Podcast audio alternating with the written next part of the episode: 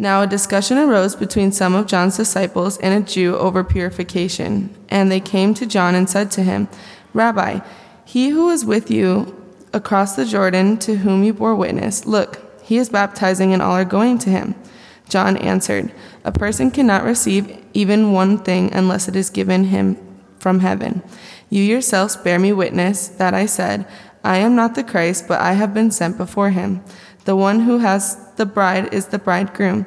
The friend of the bridegroom who stands and hears him rejoices greatly at the bridegroom's voice.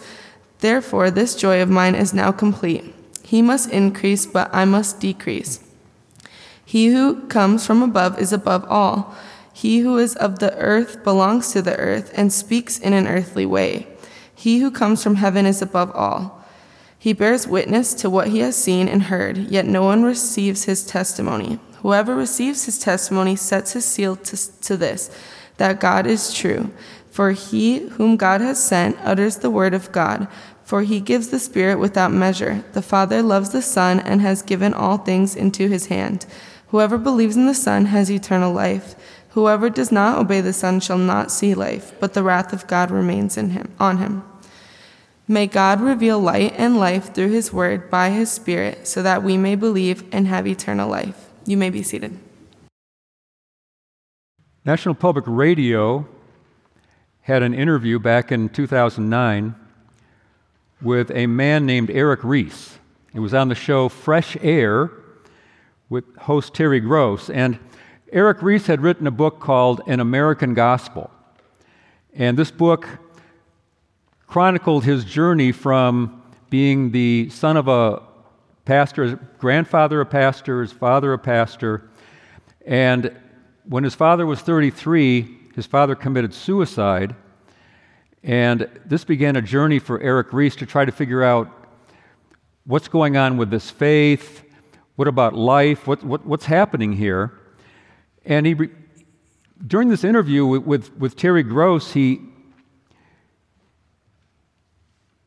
he's asked to read from his book. And Terry Gross is pointing out that on a page of this book, he had talked about how he had found his father's Bible and found the bookmark and opened it up to Matthew chapter 10. And in the book, it reports that he wrote, he, he read from Matthew chapter 10 and he read verses 34 through 39. And in that passage, there is some verses about how if we love father or mother more than Jesus, we're not worthy of him. And if we love son or daughter more than Jesus, we're not worthy of him. And if we don't give up, give up our lives, we're not worthy of Jesus. And after this quote, Reece then records his reaction. Who is the egomaniac speaking these words? And so Terry Gross asks him to take, takes him to that passage and, and, and then asks him, Would you elaborate on this reaction? And Reece replied, Well, it just struck me who is this person speaking 2,000 years ago, a complete historical stranger, saying that we should love him, and who we really are incapable emotionally of loving, more so than we should love our own fathers and our own sons? It just seemed like an incredibly egomaniacal kind of claim to make. Well, what's an egomaniac? Well, it's someone who's totally selfishly involved with himself, self absorbed, self centered. But Erik Reece is not alone in making a claim like this. Oprah Winfrey said something very similar when she found out that the Bible says that God is a jealous God about wanting no one to worship anybody but, but himself. And Oprah Winfrey said, No, God's a loving God. He's not jealous. Many other people have, made, have, have said things like this that God must be a tyrant if he's asking us to put all aside and worship only him. If someone demands that we worship them, we think of them as a bully, an egomaniac, a tyrant. So, was Jesus just a, a bully, totally self absorbed? Was he a, a guy in an ego trip? Well, the passage that we read today addresses questions like this by teaching us that not only does it make sense to focus on Jesus above ourselves, but in fact, this is the source of true joy. It's a very unnatural message. So, the big idea today is that true joy comes from pointing the spotlight away from ourselves, pointing it toward Jesus, the Son of God who gives eternal life. True joy comes from pointing the spotlight away from ourselves, pointing it toward Jesus, the Son of God who gives eternal life. Last week, Malachi walked us through John 3, 1 or, uh, 16 through 21. And this was the aftermath to the conversation with Nicodemus, where John begins to explain kind of what happened with Nicodemus and brings out some principles that Jesus had been trying to teach him. Now, Nicodemus had seemed baffled by what Jesus had been telling him, and he wasn't sure what to make of Jesus. In this passage, we see a stark contrast to Nicodemus. John the Baptist was not unsure about Jesus. In fact, he had devoted his whole life to pointing people to Jesus. Now, verse 30 is a pivot verse in this passage. Verse 30 says, He must increase, but I must decrease. And this verse itself helps us to highlight two main parts of this passage that we just read. The first part is a focus on John why he must decrease. That's verses 20 through, through 30. And then the second part is a focus on Jesus, why he must increase. So, the first focus that we see in this passage is that John the Baptist must decrease into insignificance, but his joy is full. So, that's the first major section of this passage, verses 22 through 30. John must, de- John must decrease, but he's going to have joy as a result. So the background is set up in verses 23 through 24. So we read that Jesus had come to the countryside. Now he'd been in Jerusalem, and he says then he came to the countryside. Literally just the land, but, but we understand the difference between the city and the country. Actually, in Phoenix, it's the city in the desert, but back east, it's the city in the country. So he's out in the countryside. And this just means that he's, he's away from the cities, not a lot of people around, and, and people are coming to him and they're getting baptized. Now, this is not the same as Christian baptism that occurred after the death, burial, and resurrection of Jesus. So, that baptism was looking back at what Jesus had accomplished on the cross. This baptism was a baptism that was looking ahead to what Jesus was going to do. It's very similar to John's baptism, a baptism of repentance, looking ahead to Jesus. Now, we learn that Jesus was not himself baptizing. We'll see that next week in, in uh, John 4 when Malachi covers that passage. It says that he was not baptizing, his disciples were. But what this is saying is that he was overseeing the baptism. We also learned that John was baptizing in verse 23, that he was in a different place. He was up in Samaria, and he was baptizing in a place where there was a lot of water. Aenon means springs. And so he was in a place where there's a lot of water. And so he's also continuing his ministry. And then in verse 25 and 26, some questions arise about the roles of John and Jesus some comparisons are being made between them. So it says in verse 25 that a, that a dispute arose about purification. We're not sure what the dispute was about. It doesn't really matter all that much. But this leads then to John's disciples reporting that Jesus is baptizing more people than you are. Now, John's ministry had been extremely successful. I mean, he was the most famous person, really, in, in all of Israel. Everybody was coming to him, it said. All Judea was coming out to him to be baptized, probably thousands of people. And he was teaching the Word of God. Luke reports that the, the Word of God came to him in the wilderness, the very first couple of verses of Luke chapter 3. So he, he was teaching the Word of God, he was an effective minister. But his disciples come to him and they say, You're trending down, John. In today's language, that would be you were dropping a video, you were getting a million viewers, now you're getting 100,000. Now you're getting 50,000. Last week you only had 20,000. Jesus, he's going viral. He's got a million viewers, he's got 5 million viewers. What's happening? John's followers were jealous for John. Now, it's good to be loyal. They were loyal to John, they loved John. John had changed their lives. Some of these people had left their previous lives to follow John. So they're loyal to him. Notice that there's a slight exaggeration in what they say. They say, all are going to him.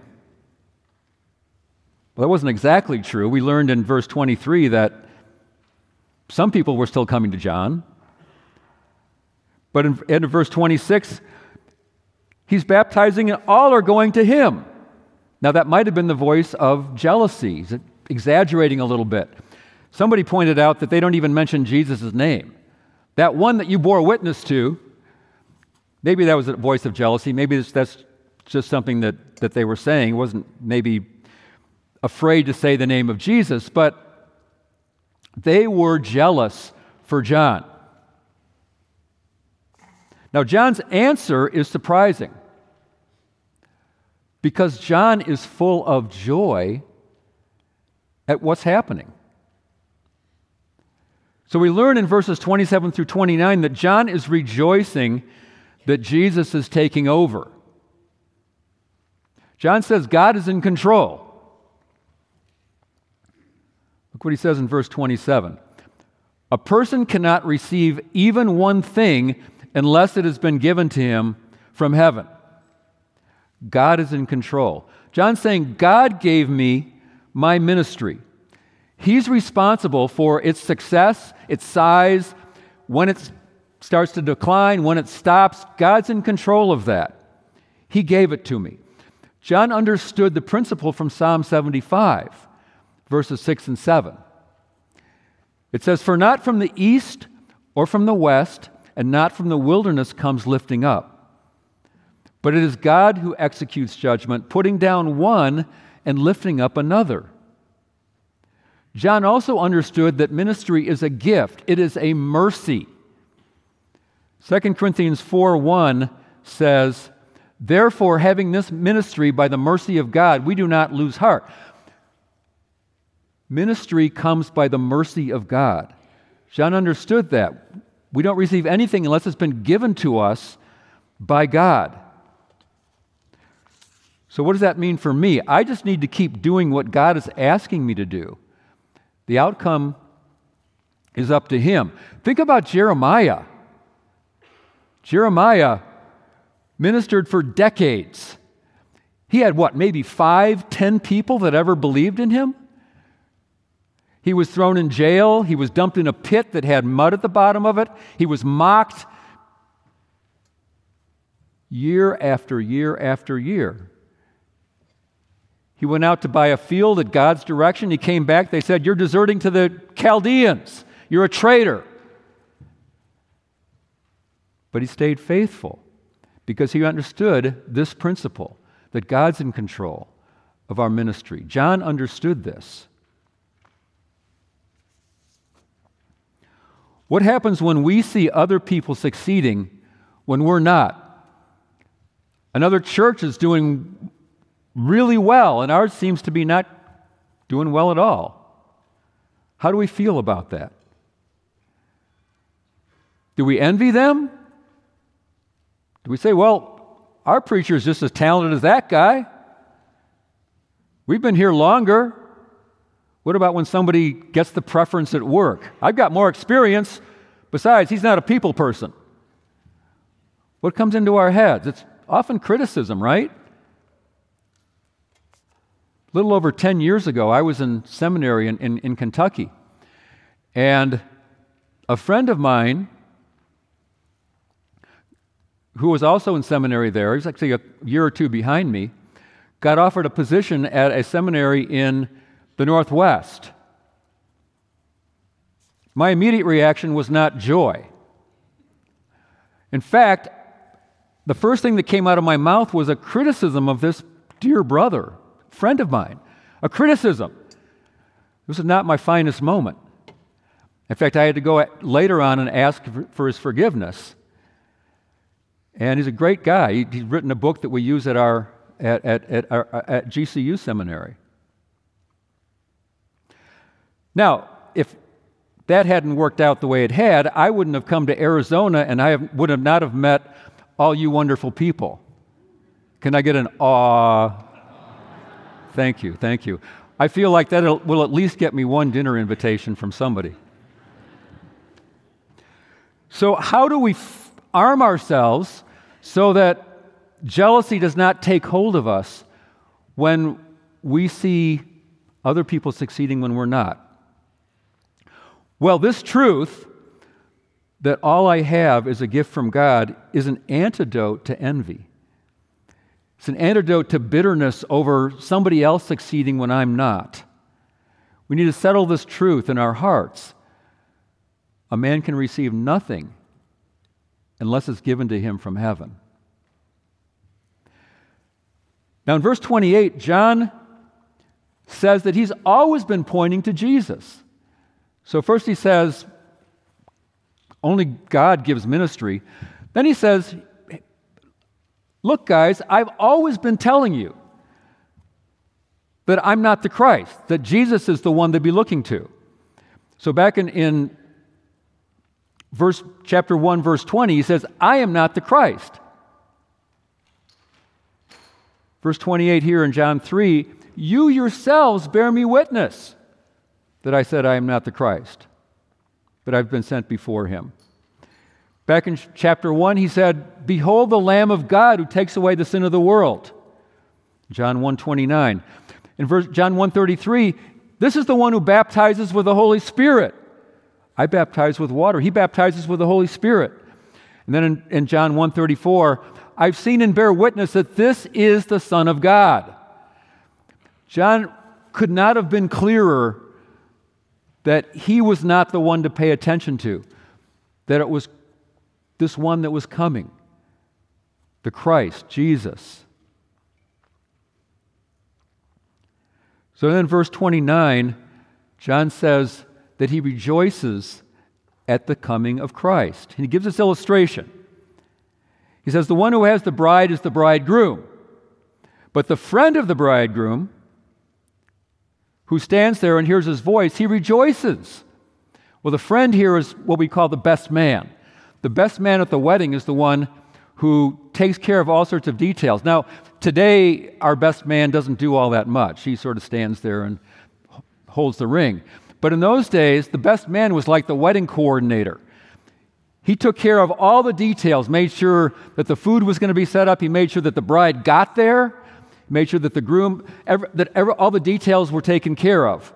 But even with all those extended responsibilities, the focus was not on the best man. The focus was on the bride and the bridegroom. Actually, in what, weddings today, it's mostly on the bride. But back then, the bride and the bridegroom, the bridegroom and the bride were the ones that the spotlight was on, not on the best man. And so, in a wedding today, when the couple comes out and they throw the rice, or I guess they don't do that anymore, the, the bird seed, or blow bubbles at the couple, and then they get into the car and they take off, and the streamers are there and the cans or whatever is going on with that with the car. All the attention is on them. The best man is back there on the steps. Nobody's paying attention to him. But what's his attitude? He rejoices that the job is done, that he got his job completed, the couple has been married and they're on their way. He rejoices. John says, This therefore, the end of verse 29, therefore, this joy of mine is now complete. He's been waiting for this to happen. He's been waiting for his ministry to start to decline so that Jesus could increase.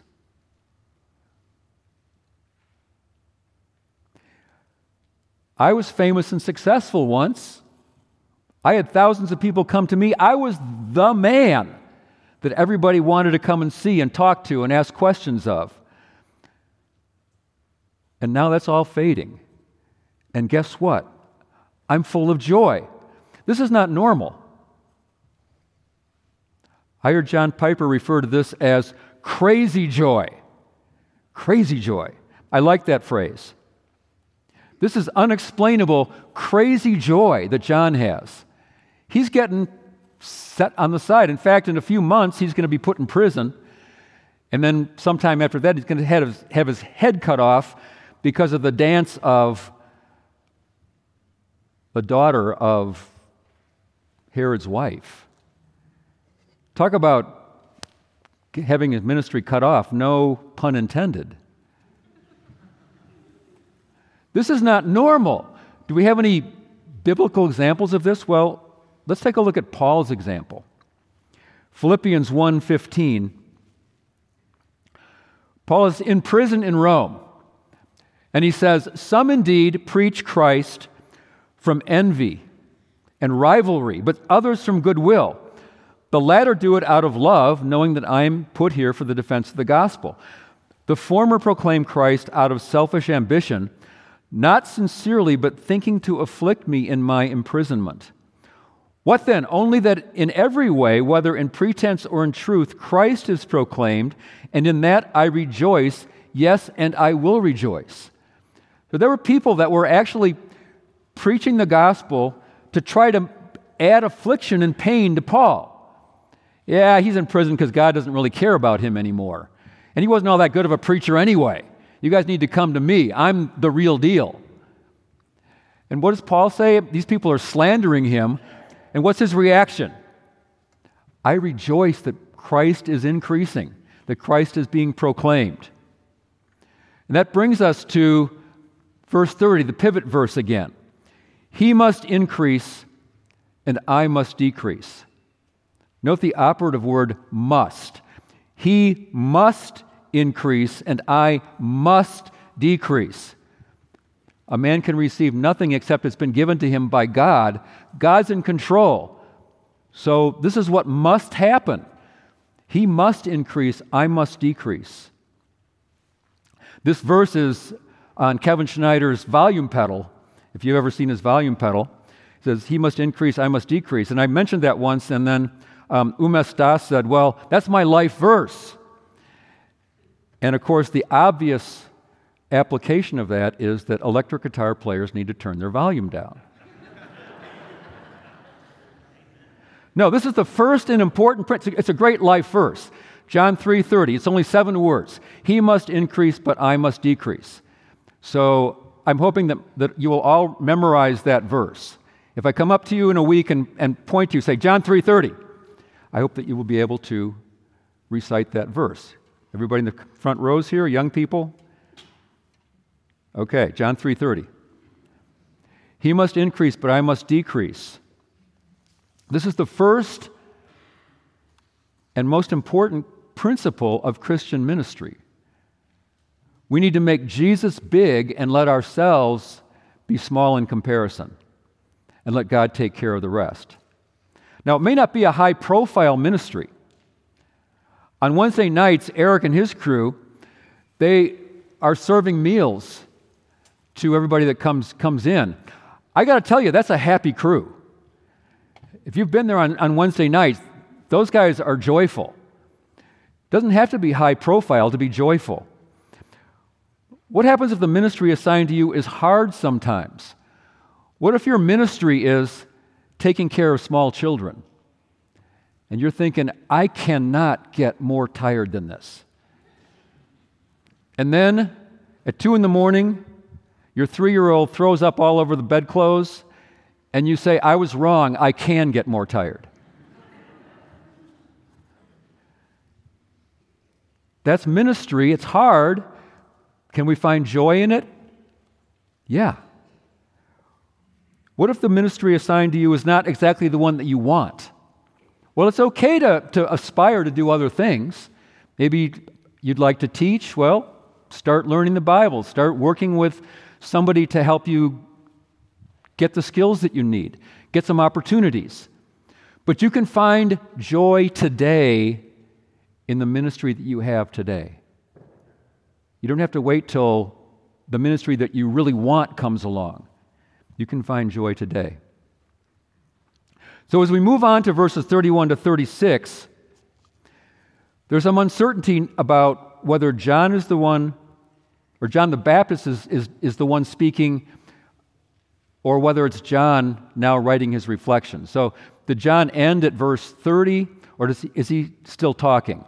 I think just like what happened in verses 16 to 21, where John writes a reflection, I think John is now reflecting on what John the Baptist has said to his disciples. So now, John the Apostle, not John the Baptist, John the Apostle, the writer of the gospel, is telling us more about Jesus. So, in part, he's answering the question why must Jesus increase?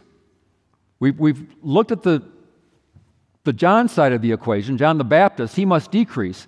Now we need to move to the Jesus side of the equation, which is why Jesus must increase. And John's going to give us some reasons here why Jesus must increase. Now, please bear with me here. This is a dense passage. It's one of the most concentrated set of truths about Jesus Christ that you're going to find in the Bible.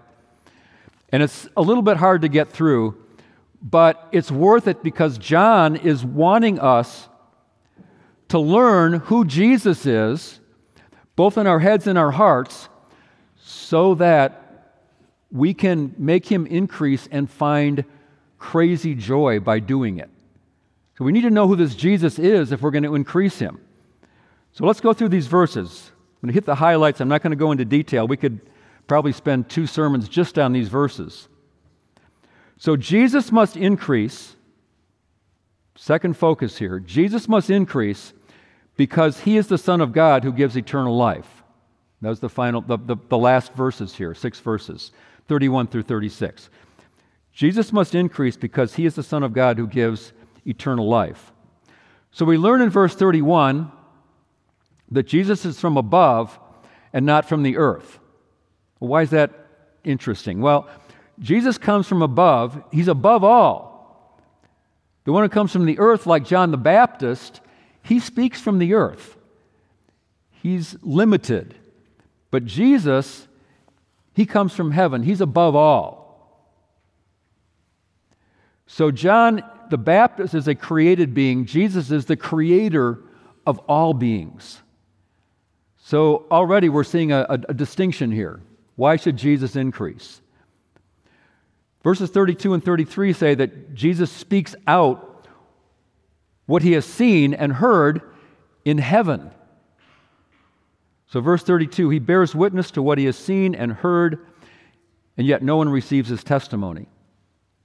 And then in verse 33, whoever receives his testimony sets his seal to this that God is true. So, there's a little bit of a aside there that there's people that don't receive this testimony. That's going to kind of come back at the end, the last verse. We also got an an inkling of that back in John chapter, er, back in chapter uh, 3, verse 11, which I think it was two weeks ago, when Jesus said, We testify about things that we've seen and heard, but you people don't receive our testimony. So here's John the Apostle now echoing what Jesus said. And then in verse 33, the ones who receive his testimony, they set, he sets his seal to this that God is true. Now, it's a little bit hard to unpack this, but I think what John is saying is that just like John the Baptist, those who trust in Jesus recognize that Jesus is speaking God's truth. Then in verse 34, we learn that the Father sent Jesus, that the Son speaks, and that the Spirit empowers. So we've got the Trinity here in, in, in, in glorious light. The Father sent Jesus, Jesus the Son speaks, and the Holy Spirit empowers the Son for ministry. Now we're talking about Jesus in his earthly ministry. Verse 34 For he whom God has sent utters the words of God, for he gives the Spirit without measure. Notice how all the members of the Trinity are working together. The Father sent the Son, the Son speaks the word, the Spirit empowers the Son. Now we know that when Jesus was baptized, the Holy Spirit came and dwelt on him, uh, came down like a dove and dwelt upon him. And John mentions this back in John, uh, John the Apostle, uh, not John the Baptist, John the Apostle. I got to figure out who I'm talking about here. John the Apostle writes about this back in chapter 1, and he said, I saw the Spirit descend upon him like a dove. And John is now saying here that, that the Holy Spirit came upon Jesus without limit.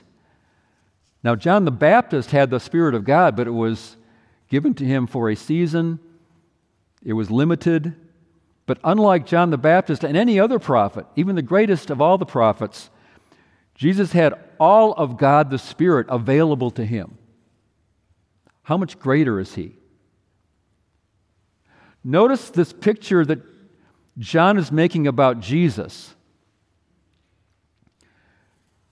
Jesus is increasing and increasing. He's getting greater and greater. John the Baptist was a great man, but he was like a bright star. Jesus said he was like a shining and burning light. What happens to the brightest star when the sun starts to come up. It goes away. You can't see it anymore. Jesus was like the coming of the sun, and he just eclipsed all the other people. Then we learn in verse 35 that through God's love, the Son has all authority. Hang with me now. It's starting to get a little intense, but we've only got two verses to go. The Father loves the Son, verse 35, and has given all things into his hand. So all the focus has been placed on Jesus.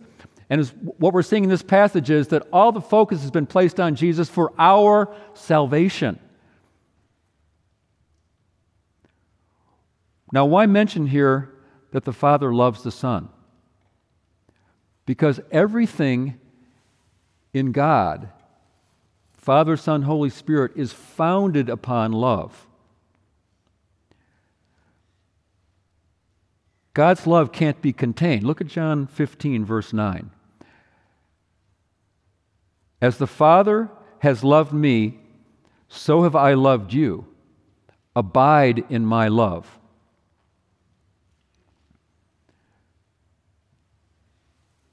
How can we have joy even when things don't seem to be going for us, well for us? How can we have joy when somebody else is succeeding and I'm not? In fact, maybe I'm getting less and less successful. Maybe I'm getting cut off. How can I have joy when that happens? There's only one way that we can rejoice when we decrease, but Jesus increases. And that's when we understand how much God loves us. God loves you. Right hand side, middle section, middle section, left side. God loves you. In love, the Father sent the Son. In love, Jesus willingly went to the cross for us. In love, the Holy Spirit fills our hearts with the love of Christ. Romans 5 5. We can't do it without the love of Christ. And realizing that, realizing how much God loves us is the way that we can have joy even when things aren't going well for us. Finally, verse 36 because Jesus has been, been given all authority, he's the source of eternal life. Whoever believes in the Son has eternal life. Whoever does not obey the Son shall not see life, but the wrath of God remains on him. There's two options here believe the Son or disobey, reject the Son. If you reject God's Son,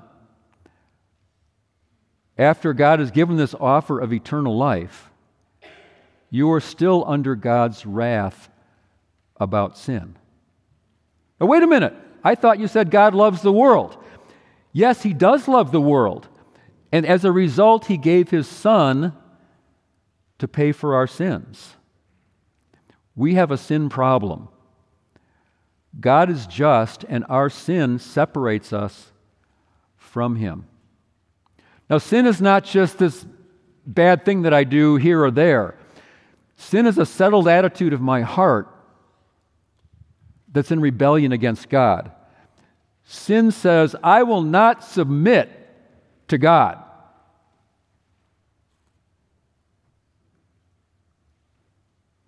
If we don't take advantage of this solution that God has offered, we are still under His just anger against our sin. But those who do come to Jesus will find not only forgiveness, but they'll find fullness of joy, crazy joy. So here's an important question I'm going to leave you with What will you do with the Son of God? Is Jesus just some guy that lived and taught moral lessons? Was he an egomaniac who demands worship but doesn't deserve it? Is he a bully or a tyrant? Or is he the Son of God, the one who created all things, the one who created us? Who knows every thought in our minds, who wants us to turn to Him and trust Him and find forgiveness. What will you do with the Son of God? That's the most important question that you can answer. Your life depends on it. Let's pray.